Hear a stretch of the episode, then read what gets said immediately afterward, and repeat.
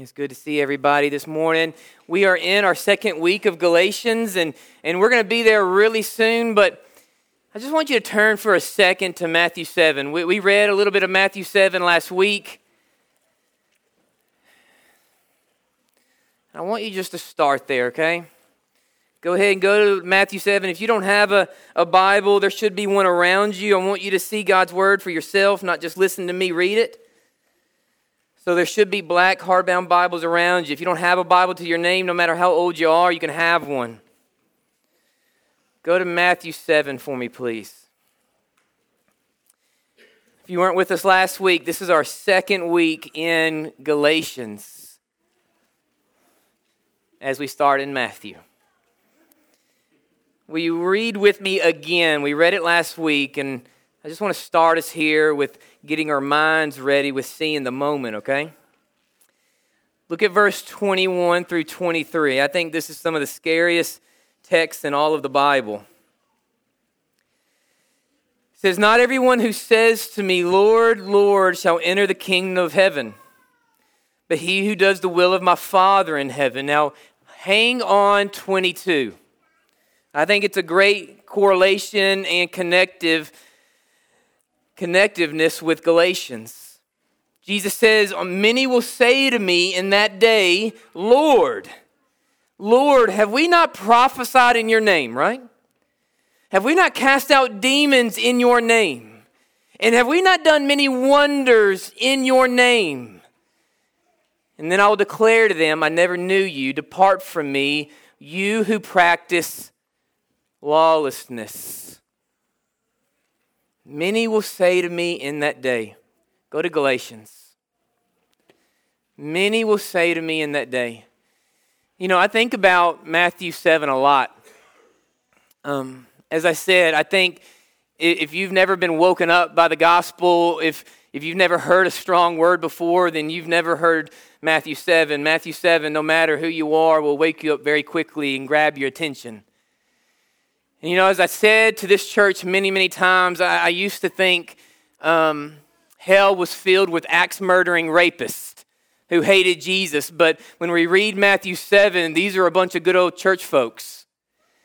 And there's a time in this place where Jesus is setting a scene. He says, There are people that have flooded the church literally born on a pew, have given 10%, have taught Sunday school, have sang all of those songs that we just sang, and they're going to find a moment where, like, Jesus, what, like, didn't I do this and give this and go here? Didn't I, didn't I cook the hog and, and eat the food and sing the songs and give the money and travel over? Like, didn't I do all of these things? And he said, For some, I will look at you and I will say, Depart from me.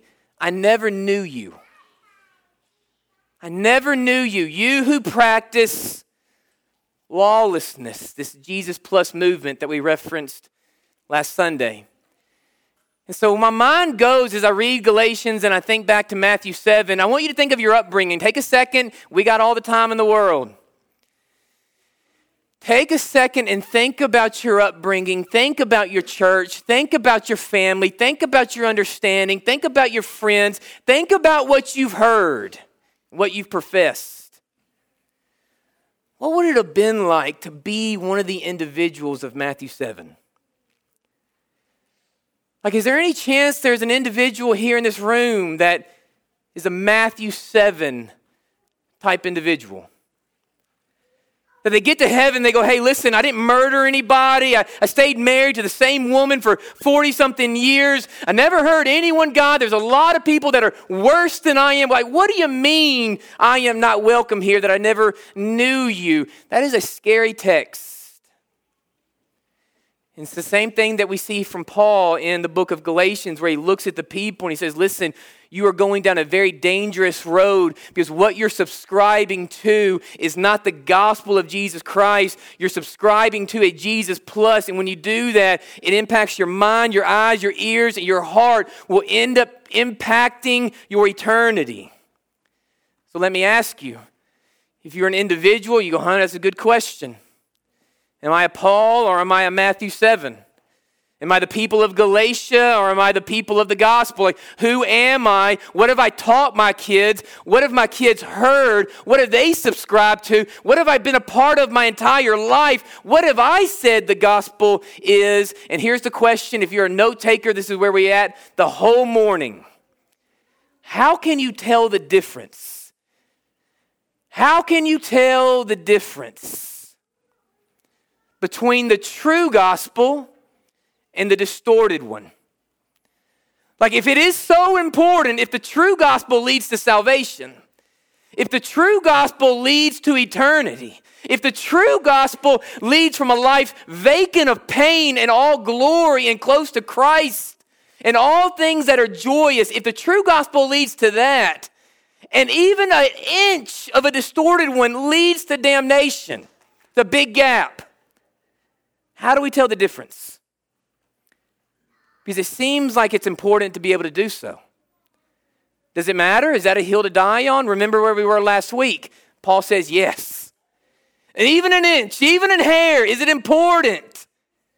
Absolutely. Every inch of the gospel is a hill to die on. So remember where we were if you got a short term memory or you weren't here.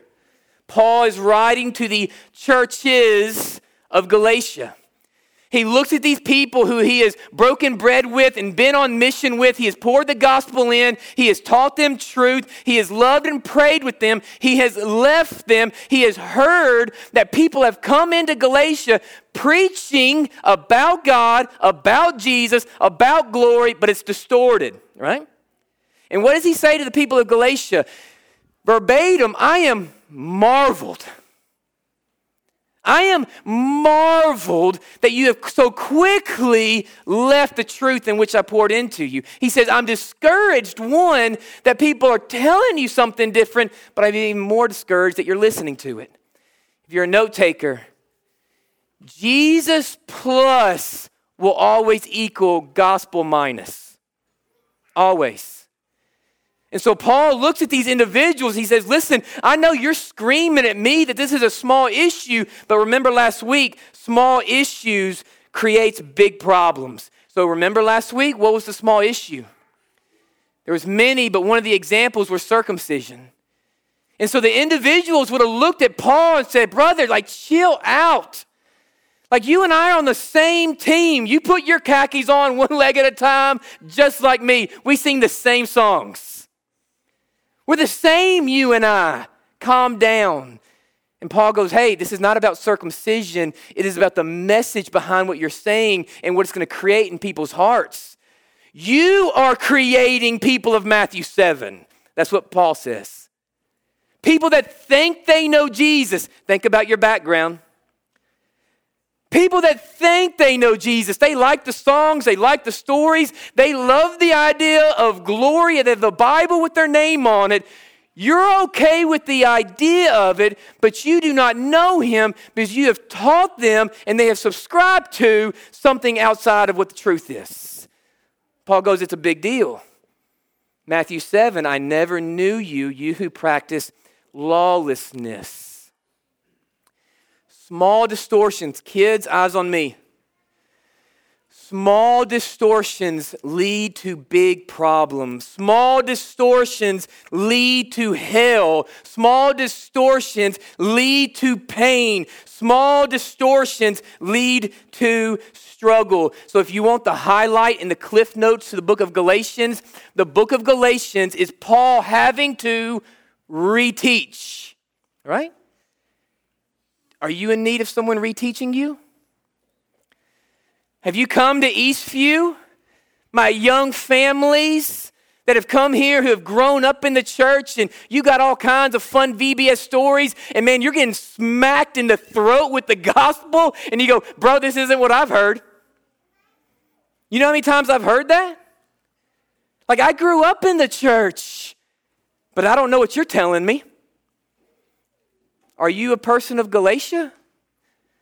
I'd rather be a person of Galatia and Galatians than a person of Matthew 7. Have you sat here and said, Hunter, I'm in need of being retaught? I don't know what the gospel is. So, what does Paul do? Paul ends chapter one, starts with chapter two, with telling a story of the gospel in his own life, saying, This is what the gospel looks like in the product in which God has transformed. Just listen. You don't have to flip. Just listen to what he says in the gospel in 1 Corinthians 15. He says, For I'm the least of the apostles, for I'm not worthy to be called an apostle. This is him shedding light on what's important because I persecuted the church of God. But by the grace of God, not out of tithing, not out of attendance, not out of circumcision, not out of baptism, not out of what I've done, but by the grace of God, I am what I am and his grace towards me was not in vain. I've labored more abundantly than all of them. Yet not I, but the grace of God which was with me.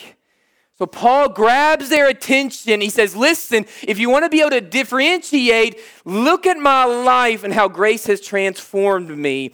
Before we pray, I want you to look at chapter 1, 18 through 23, as Paul starts his story.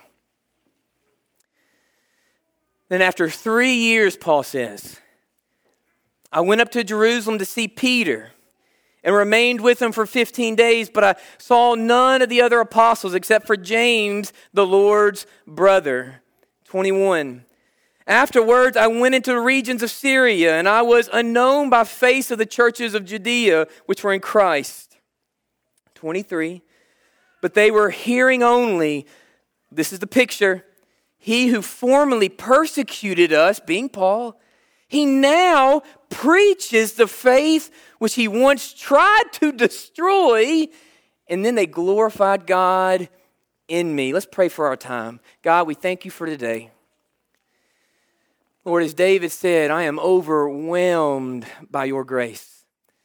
I am overwhelmed by your truth. I am overwhelmed by your renewal of spirit. I am overwhelmed by your church. There is nothing in life that resembles God's bride. There is no ball team. There is no classroom. There is no family. There is no home. There is no friend group that resembles God's church. And I thank you for this. Lord, in this room, we say each and every week, we are not naive. Lord, I know we have people of Matthew 7 in this room we have individuals that were brought up and subscribed to distorted gospels. We have people who have maybe even taught them. We have people who listen in other countries and continents and states that are hearing this, that they need to be retaught, Lord, not just in this room, Lord. If, I, if that is their circumstances, that is where their mind, their heart, their soul is this morning, Lord, I pray that they hear the good news, that they put away their foolishness of Jesus plus, because we know that it has been a subtraction to your gospel. Lord, I pray that you save the lost, that you heal the broken, that you uplift the strong. In your precious name, the church says in harmony, Amen. Let's look at Paul's story. 10 verses. Hang with me, okay? Chapter 2. Then, after 14 years, I went up again to Jerusalem with Barnabas and also took Titus with me. And I went by revelation and communicated to them the gospel which I preach among the Gentiles. But privately to those who are reputation, lest by any means I might run or have had ran in vain. Highlight three for me. Yet not even Titus was with me, being Greek, was compelled to be circumcised. And this occurred because of a false brother and secretly brought in who came in by stealth to spy out the liberty which we have in Christ Jesus, that they might bring us into bondage, to whom we did not yield submission, even for an hour, that the truth of the gospel might continue with you. We're going to come back to six, so highlight it for me. But from those who seem to be something, Paul says, whatever they were, it makes no difference to me. God shows personal favor to no man for those who seem to be something added nothing to me. Verse 7 But on the contrary, when they saw that the gospel of the uncircumcised had been committed to me, as the gospel for the circumcised was to Peter, for he worked effectively in Peter for the apostleship to the circumcised, also worked effectively in me to the Gentiles. And when James and Cephas and John, who seemed to be pillars, perceived the grace that had been in me, they gave me and Barnabas the right of fellowship that we should be the Gentiles and they to be circumcised. 10. They desired only that we should remember the poor, the very thing in which I was also eager to do. How can we tell a fake and distorted gospel versus a true one? If a true one leads to salvation and a distorted one leads to hell, if it is so easy to subscribe to, if there's so much blurriness in a place like this in 2021 where someone can live their entire life going to church, giving money, teaching Sunday school, singing praise songs, and not know they're a Christian, how can we tell the difference? Well, Paul says, in my life, it is very easy. Just look at the body of work. What did the message that you hear, what did it produce? So Paul is telling a story of what God has done in his life. And he goes, listen, if you want to differentiate between a fake and distorted gospel and a true one that leads to glory, just look at what the message has produced in the individual. Hang on my words. There is no greater evidence that God is good, that God is real, and that He lives within inside someone than looking at the life of the individual who professes has been transformed by God. That's a lot of words. Your life is your greatest argument. Your life what God has done in you is the greatest representation that not only is God real, not only that He is good, but the gospel that you prescribe to is accurate. He says, Look at my body of work.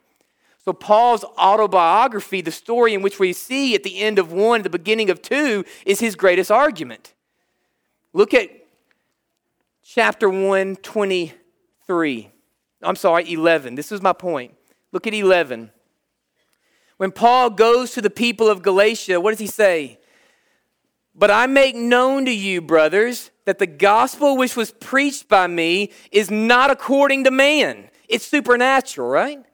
For I neither received it from man, nor was I taught by it by man, but it came through the revelation of Jesus Christ. So, what does Paul say? That the true gospel transforms us supernaturally, and then that supernatural comes into us and lives within inside of us. Paul looks at the people of Galatia and says, If I am wrong, brother, how do you describe my life? How do you explain it? Paul says, like, if I'm telling you something that is not true, remember who I am. I have persecuted the church. I'm the definition of dirty. I'm the definition of nasty. I have done everything wrong that you can do. If I am not telling you something that is true, how do you explain my life, right? Look at the words. I want you to flip. Go to Philippians. Look at Philippians. I want you to see the example. Philippians 3.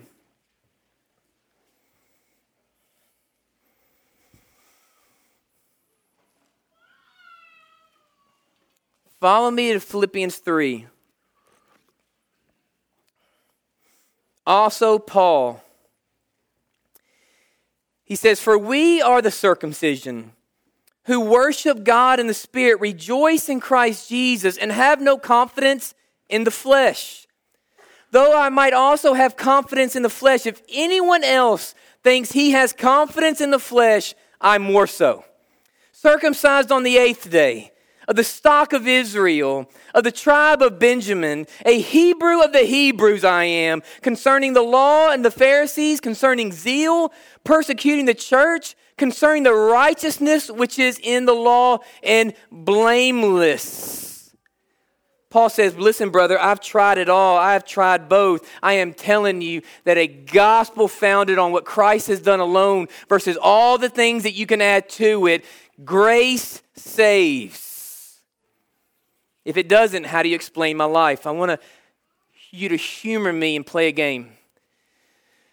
I want you to close your eyes and I want you to imagine a world that God does not exist. There is no thought of God. There is no Bible. There is no church. There is no praise, music, or fellowship. There is no heaven or glory or hell. Every man and woman is born to life. You might get 50, you might get 90. I don't know how many years you're given, but we all live, we're all born, and we all die, and that is life. And it's not so detrimental because we don't know anything other than that. But there is a moral code.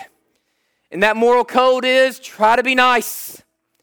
Don't go around murdering people. Don't eat your brother. Don't run around on your spouse. Don't steal from your neighbor. Like, be accountable. Have a civilization in society, right? That's the world that you live in. Now, I want you to take that world that you live in and I want you to compare it to yourself in the world you live in today. Is there that big of a difference in your life? If you took Hunter Jones and put him in that world where there is no God, but there is a moral code to do your best and be kind, is Hunter Jones any different in that life than he is in the life where there is a God, where I profess to know that God, and I would say that that God lives within me? Is there that big of a difference? Is your life evidence?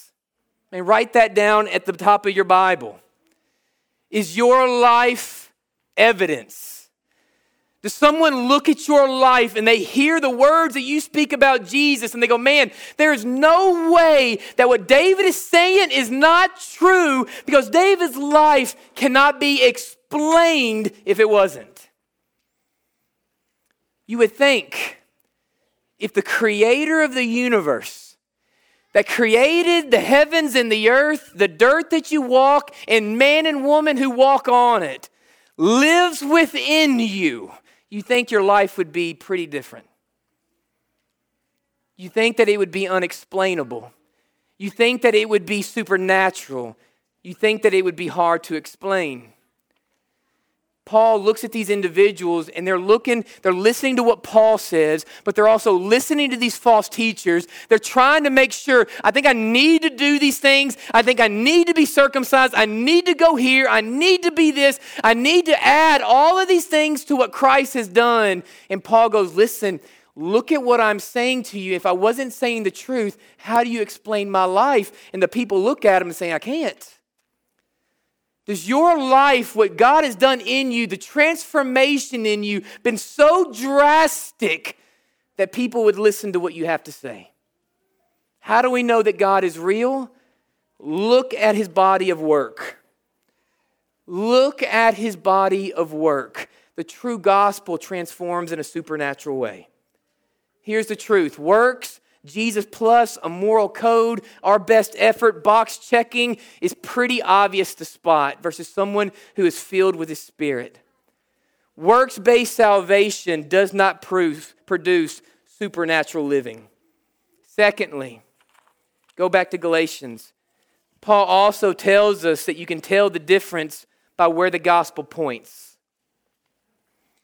He says, one, if you want to be able to tell the difference between truth and, and a lie, a distortion that leads to damnation versus the truth that lives to salvation, he says, listen, look at the body of work. What is that message producing in the people that are subscribing to it? Second, he says, you can tell the difference by what the message points to. Look back at verse 6. I told you to highlight it in chapter 2 in verse 6, Paul says, But from those who seem to be something, whatever they were, it makes no difference to me. God shows personal favoritism to no man. For those who seem to be something added nothing to me. One thing that we always see in a message that is driven by Jesus plus, do all of these things and then you are right with God. Whenever that message is preached, it always points to man, not what Christ has accomplished. And I want you to hear this. No matter how kind you are, how generous you are, how humble you try to be, if that is what you have subscribed to, of doing all of these things to become right with God, there's no way to avoid you getting the glory. If salvation comes from your effort, man will always receive the praise, and you will make much of you and little of God. And so, this is what you grew up hearing. You, this is what I always say in those waters. Do not come up to me and say, I am so proud of you. And that is what you've heard your whole life. Have you heard that little Jeremy? I always pick on Jeremy for some reason.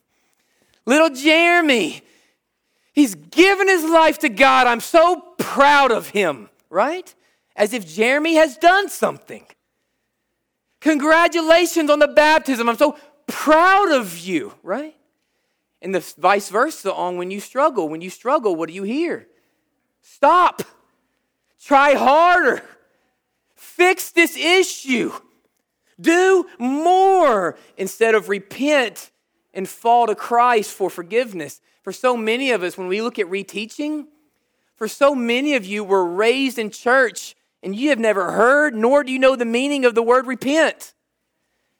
Isn't that strange? You talk about repent like it's some theological thought, like it's waves above my head, like, Hunter, I'm not going to jump into those depths. It's in every book of the Bible. And for so many of us, you grew up and you've never heard this. You know why? You've never heard the word repent? Because it's all about you. If you struggle and your marriage is failing and you're struggling as a parent and your mind is drifting and your heart's not there, what are you told? Try better, do better, be more. You haven't heard repent, fall to your knees, pray, God, forgive me. You haven't heard these things. How many of them am I speaking to of Matthew 7 in this room? Hunter, all I have been told is, I'm so proud of you for your walk. How many of you have heard the statement or said it? I've heard it so many times and it makes my stomach hurt each one. Hunter, my grandmother, if anybody deserved heaven, it was her. Do you know how foolish that sounds? Your grandmother does not deserve heaven. Your husband does not deserve heaven. Your child does not deserve heaven. You cannot earn heaven. You do not deserve heaven. And when you have grown up being taught that, you are one of Matthew 7. And you will find yourself hearing, I do not know you. The gospel is that we cannot get right with God, that we do not deserve glory, that we cannot do anything to become in His good sight.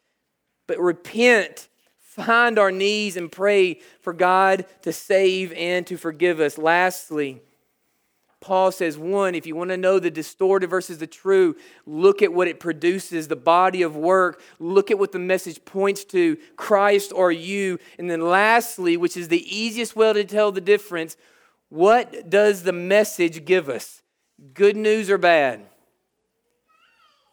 Is it good news or is it bad news? For everyone who is young and children, eyes on Pastor Hunter.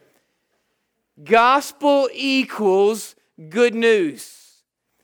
Jordan and, and Hannah and Carson and I were just talking. They've been going over this with the youth. Can the youth look at us and tell us what the gospel is? It's very easy. This is what I taught my kids as young as Lila.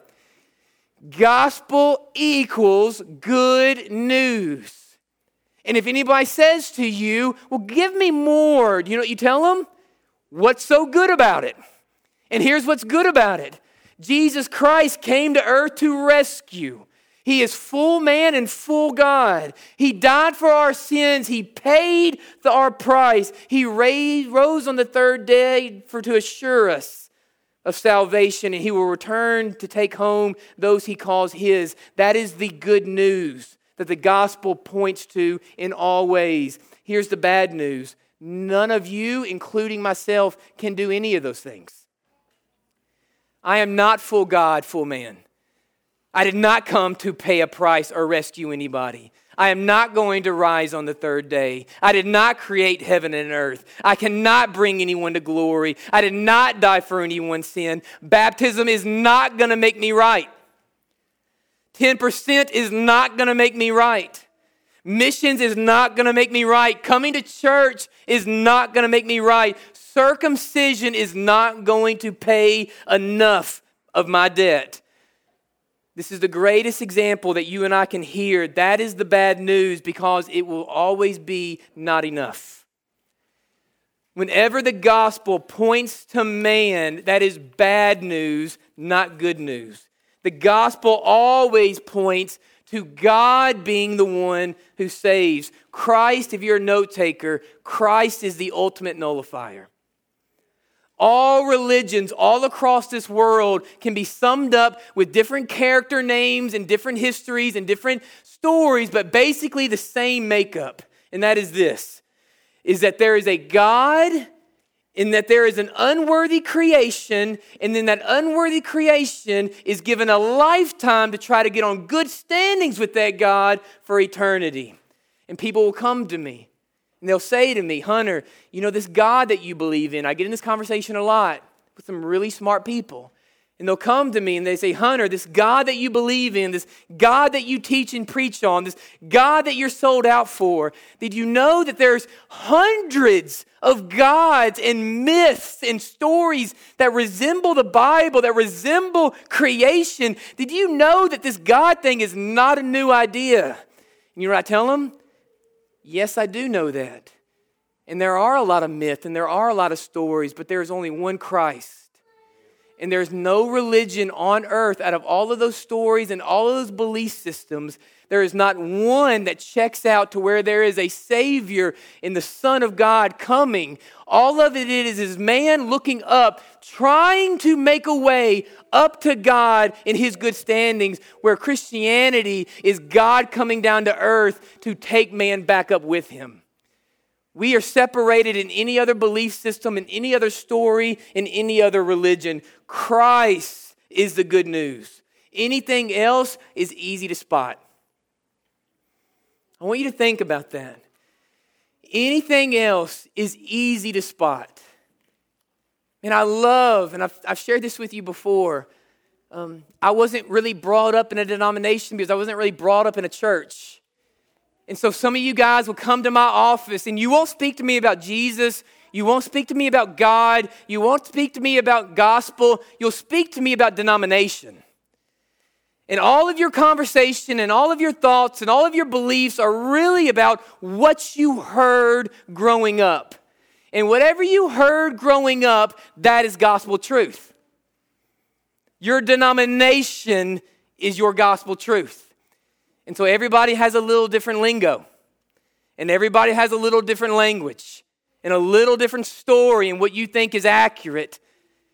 And there's a moment where Paul goes, Hey, listen, I don't care about what denomination you went to. I don't care who your grandfather is, who your mother is, who your youth pastor was when you were little.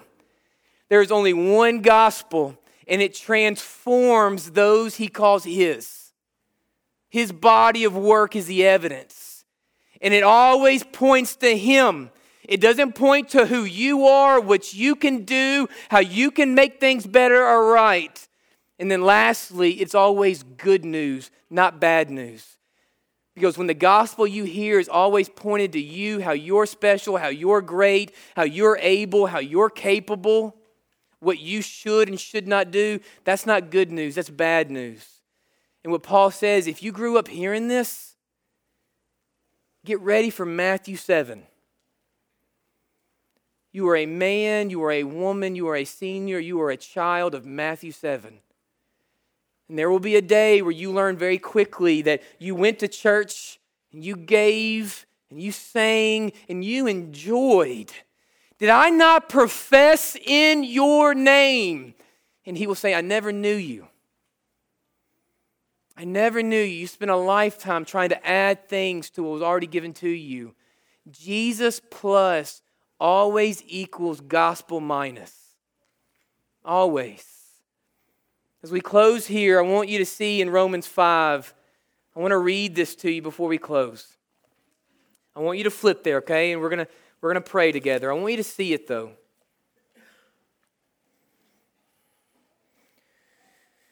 Go to Matthew 5. I don't care how old you are. Romans 5. Everybody calm down. Everybody's going to. Everybody's going to. Did you say Matthew? I did. I did say Matthew. Romans 5. I'm sorry. Yeah, I was testing you. I was testing you. Romans 5, look at verse 6. For when we were still without strength, in due time Christ died for the ungodly. I want you to see that. While we were still without strength. So that means we're not able, we're not capable, we're not deserving, right? When we could not do. There was no addition to the gospel because we had nothing left in us. In due time, Christ died for the ungodly. For scarcely for the righteous man will one die, die Yet perhaps for a good man, someone will even dare to die. But God demonstrates his own love towards us in that while we were still sinners, Christ died for us. Much more then, having now been justified by his blood, we shall be saved from wrath through him.